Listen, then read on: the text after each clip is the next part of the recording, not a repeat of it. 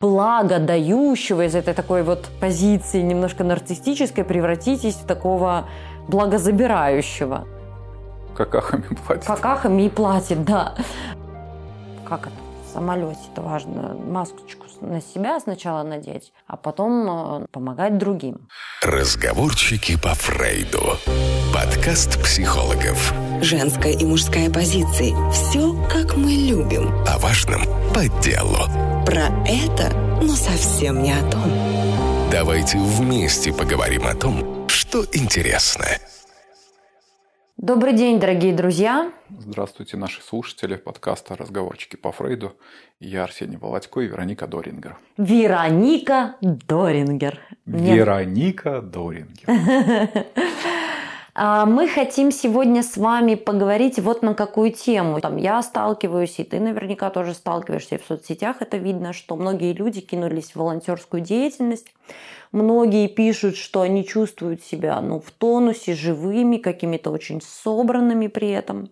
И мы хотим немножечко такую технику безопасности для людей, которые сейчас решили заняться такой волонтерской деятельностью.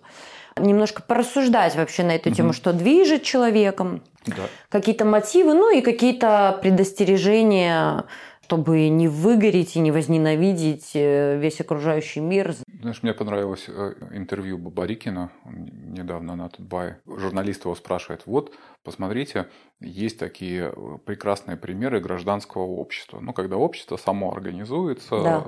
организует самопомощь, на что он очень резонно заметил, говорит, о каком вы гражданском обществе говорите? Угу. У нас в Беларуси 10 миллионов, ну, грубо, 10 миллионов населения. Да. Если хотя бы один процент людей был включен, да. то это было бы около 100 тысяч человек. Угу. Разве во всем этом движении участвует 100 тысяч человек? Угу. Нет. Поэтому говорить о гражданском обществе угу. пока не приходится. Есть активные инициативы угу, людей, угу. которые включены в эти процессы. Угу. Там, пом- помочь медикам, накормить медиков. Ну, различные акции, связанные с тем, чтобы как-то э, поучаствовать в ситуации. И, кстати, среди наших э, вот, коллег, психологов тоже довольно много появилось волонтеров, угу. которые э, начали предлагать какую-то психологическую помощь бесплатно. Угу. Да, смотри, волонтерство ничего не имею против, ну, я за, но э, есть важные условия для волонтерства. У волонтерства прежде всего должны быть границы некоторые. Ну, когда это, например, там, как ты говоришь, психологическая помощь для людей, которые не могут себе это позволить, но очень нуждаются.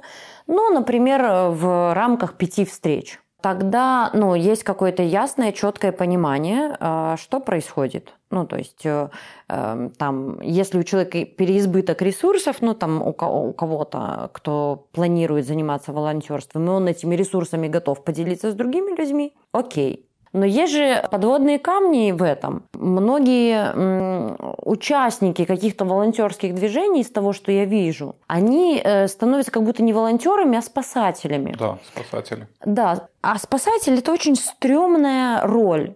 Потому что как только ты вступил э, в роль спасателя, ты спустя время превратишься в агрессора, а спустя время и превратишься в жертву. Я это наблюдаю ну, на тех активистах, которые там развозят маски, еще что-то делают.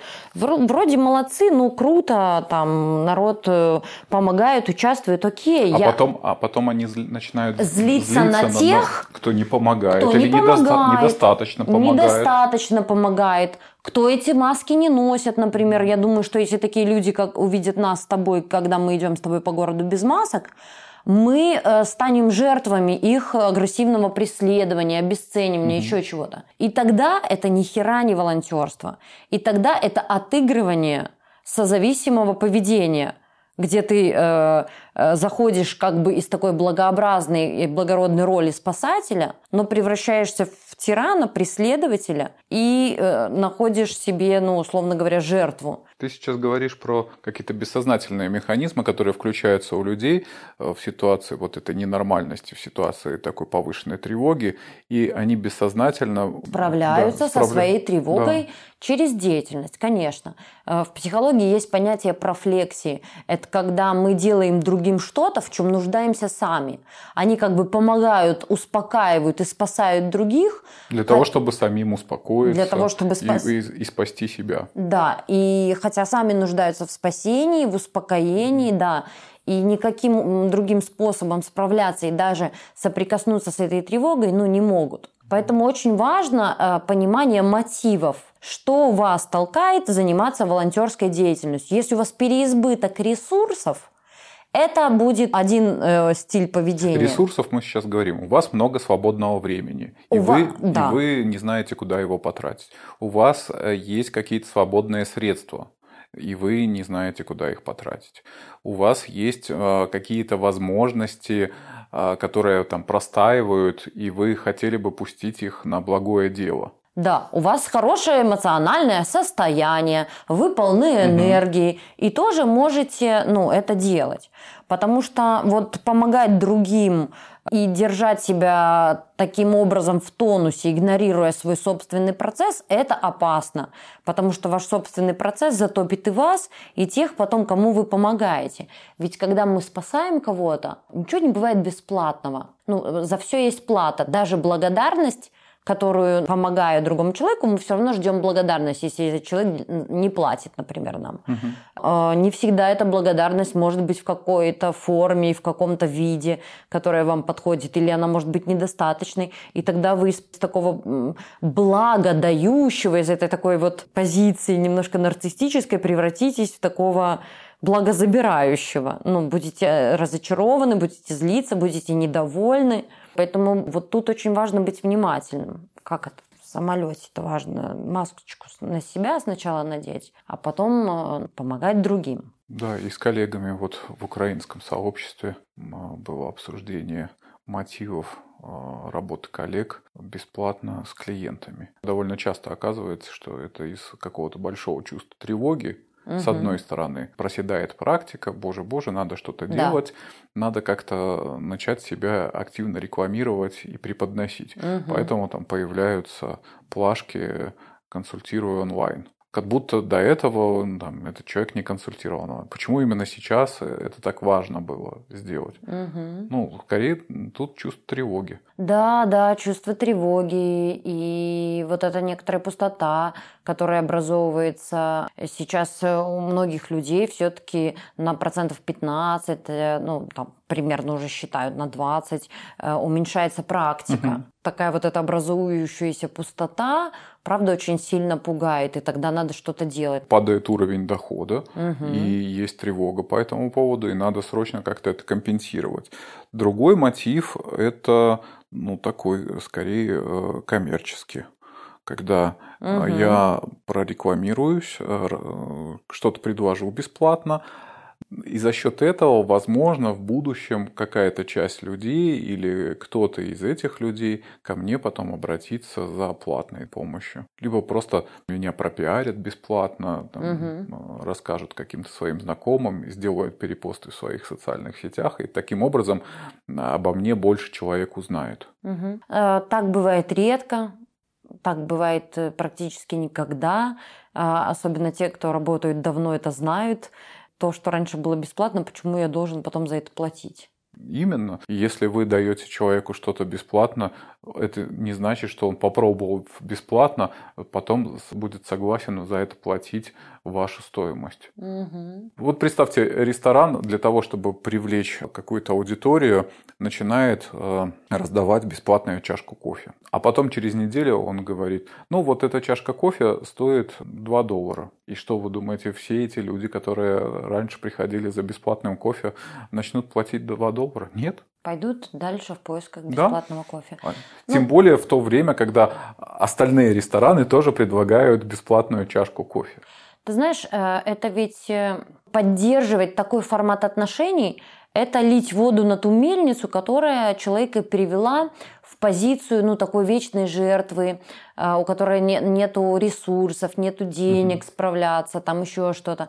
Поддержка вот этого вот бесплатного кормления так и не позволит человеку, в конце концов, взять ложку в свои собственные руки и научиться есть самостоятельно. Поддерживаем таким образом не очень зрелую позицию. Да, и, и кстати, эти люди потом очень сильно злятся. Конечно. когда им объявляют стоимость. Прям готовы тебя, не знаю, с какахами съесть. Несколько раз такие ситуации были. Человек, например, мне пишет там вечером какое-то письмо, либо где-то в мессенджере, как-то пытается описывать ситуацию.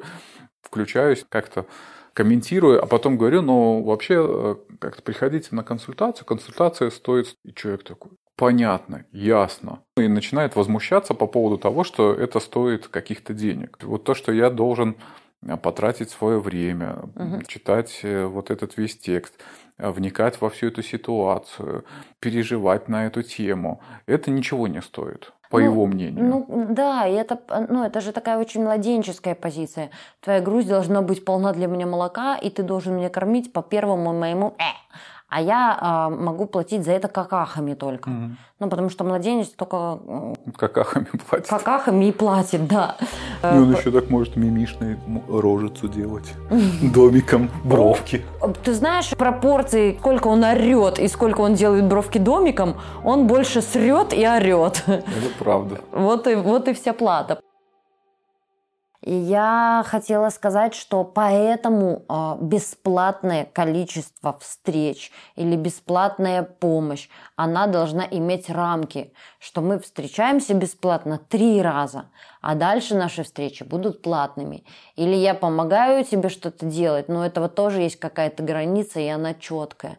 И эта граница будет опорой в наших отношениях. Точно так же, как и деньги являются опорой в отношениях ну, какой-то границей между людьми. Ну да, если наши коллеги еще как-то себе могут задать этот вопрос, зачем я это делаю, да. то многие люди, которые вот участвуют в волонтерских проектах, не всегда могут задать себе этот вопрос, почему они это делают. Да, каков мотив. И чтобы не было потом много злости, много разочарования, навсегда не отбило... Э, охоту.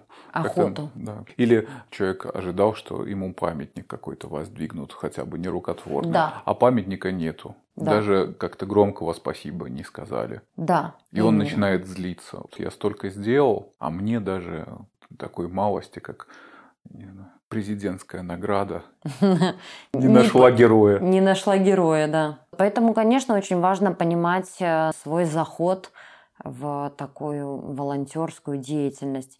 И важно соотносить свои возможности, свои желания и свои силы, чтобы не выгореть. Потому что вот этот э, данка с э, сердцем в руках, которая освещает путь, если за вами пошли люди, и вы таким образом освещаете путь, то долго вы этот путь освещать не сможете. И тогда большое количество людей, которые за вами идут, они окажутся заблудившимися в какой-то темноте. Уж если вы совершаете волонтерскую деятельность, то отнеситесь тоже к этому ответственно. Я вижу плюс, по крайней мере, в нашей стране в волонтерстве, это способность волонтеров действовать точечно. Угу.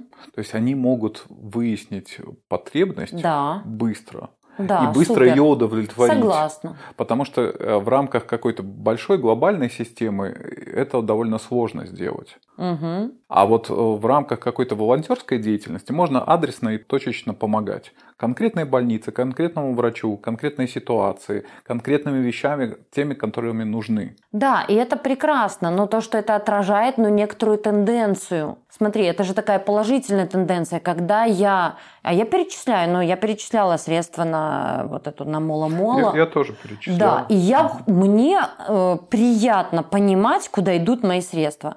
Когда я правда плачу налоги, я вообще не понимаю, куда идут мои средства. Но э, сам факт, тенденция понимания, куда идут э, мои средства, мне понравилось. Я бы хотела, вот это то, что ты говоришь про точечную помощь, я бы хотела, э, чтобы эта тенденция набирала оборот, чтобы я понимала, что деньги, которые я плачу, они идут точно, конкретно и на что-то. Не знаю, возможно ли это когда-нибудь. Ну да, вот у этих краундфандинговых площадок у них э, есть это какая-то отчетность, и можно посмотреть, на что расходуются эти средства. Угу. Конечно, когда мы просто перечисляем, допустим, на какой-то расчетный счет э, там, государственной организации, не всегда понятно, куда именно пошли эти деньги. А хотелось бы помочь конкретно допустим, конкретные больницы.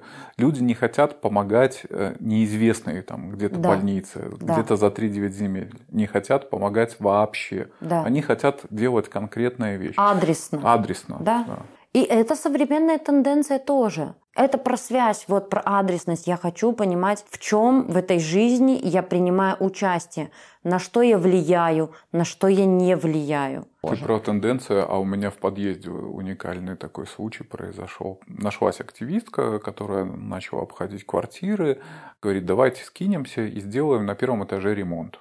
Ну, потому что, скорее всего, там ждать будет нам еще долго каких-то ремонтов, а, а то, что сделают, скорее всего, нас не устроит, поэтому давайте как-то скидываться. У людей какие-то были разные мнения на этот счет, в каком объеме, э, какого качества необходимо. Но по итогу, короче, за месяц у нас сделан ремонт. Ну да, видишь, это тогда тенденция появления инфлюенсеров. Человека, который точечно может приложить какие-то усилия, и эти усилия дадут свои Но, но плоды. я тебе скажу, что э, этот инфлюенсер э, оказалась в очень сложной ситуации. Сначала была какая-то одна договоренность, что это будут э, какие-то одни деньги Мгм. и, значит, какие-то рабочие. С рабочими что-то не срослось, переругались, вышлила за смету, заложила свои, не все сдали. Она может оказаться в ситуации, когда она попала на деньги, Мгм. и она будет злиться на соседей. Тогда спасательство некоторое. В этой ситуации ей нужно было от всех получить согласие, от всех получить деньги, Мгм. и после этого приступать в рамках договоренностей. Ну вот, для меня это и главное отличие. Вот мотив, понимаешь? Если у человека появляется потом злость, то для меня это ну, выступить в роли спасателя. Э, Хочу на что-то повлиять, и я понимаю, что да, я понесу риски, да, возможно, ну, там у меня будет минус в собственном кармане, но если кто-то готов участвовать, и я готов это делать, то я буду только рад. Вот понимаешь, то есть тоже вопрос ну, некоторой мотивации и хорошего осознавания, зачем я делаю то или иное действие в своей жизни. И оценки собственных ресурсов. И оценки собственных ресурсов, да, безусловно, конечно. Ну вот, в принципе, это то, что я хотела сказать. Пожалуйста, не выступайте спасателями, поберегите себя, э, соотносите свои возможности, силы. Делайте ровно столько, сколько можете делать. Можете в этом месяце на этой неделе перечислить 2 доллара. Окей, перечислите там 2 доллара. Не надо пытаться прыгнуть выше головы. Да, а если не можете, то, в общем-то, позаботьтесь сначала о себе. Оденьте масочку на себя, потом будете спасать всех остальных. Поэтому, ну, какая-то чувствительность к себе, а, персональная ответственность, осознанность, э, главный инструментарий от выгорания, от ненужных действий, от того, чтобы не превращаться потом в тирана. Не жить потом обиженкой. Не, не жить обиженкой, да. Не, не жить жертвой обстоятельств и других людей. Все, будьте здоровы, берегите себя. Пока. Пока, пока, до новых встреч. Разговорчики по Фрейду. Подкаст психологов. Женская и мужская позиции. Все, как мы любим. О важном по делу. Про это, но совсем не о том. Давайте вместе поговорим о том, что интересно.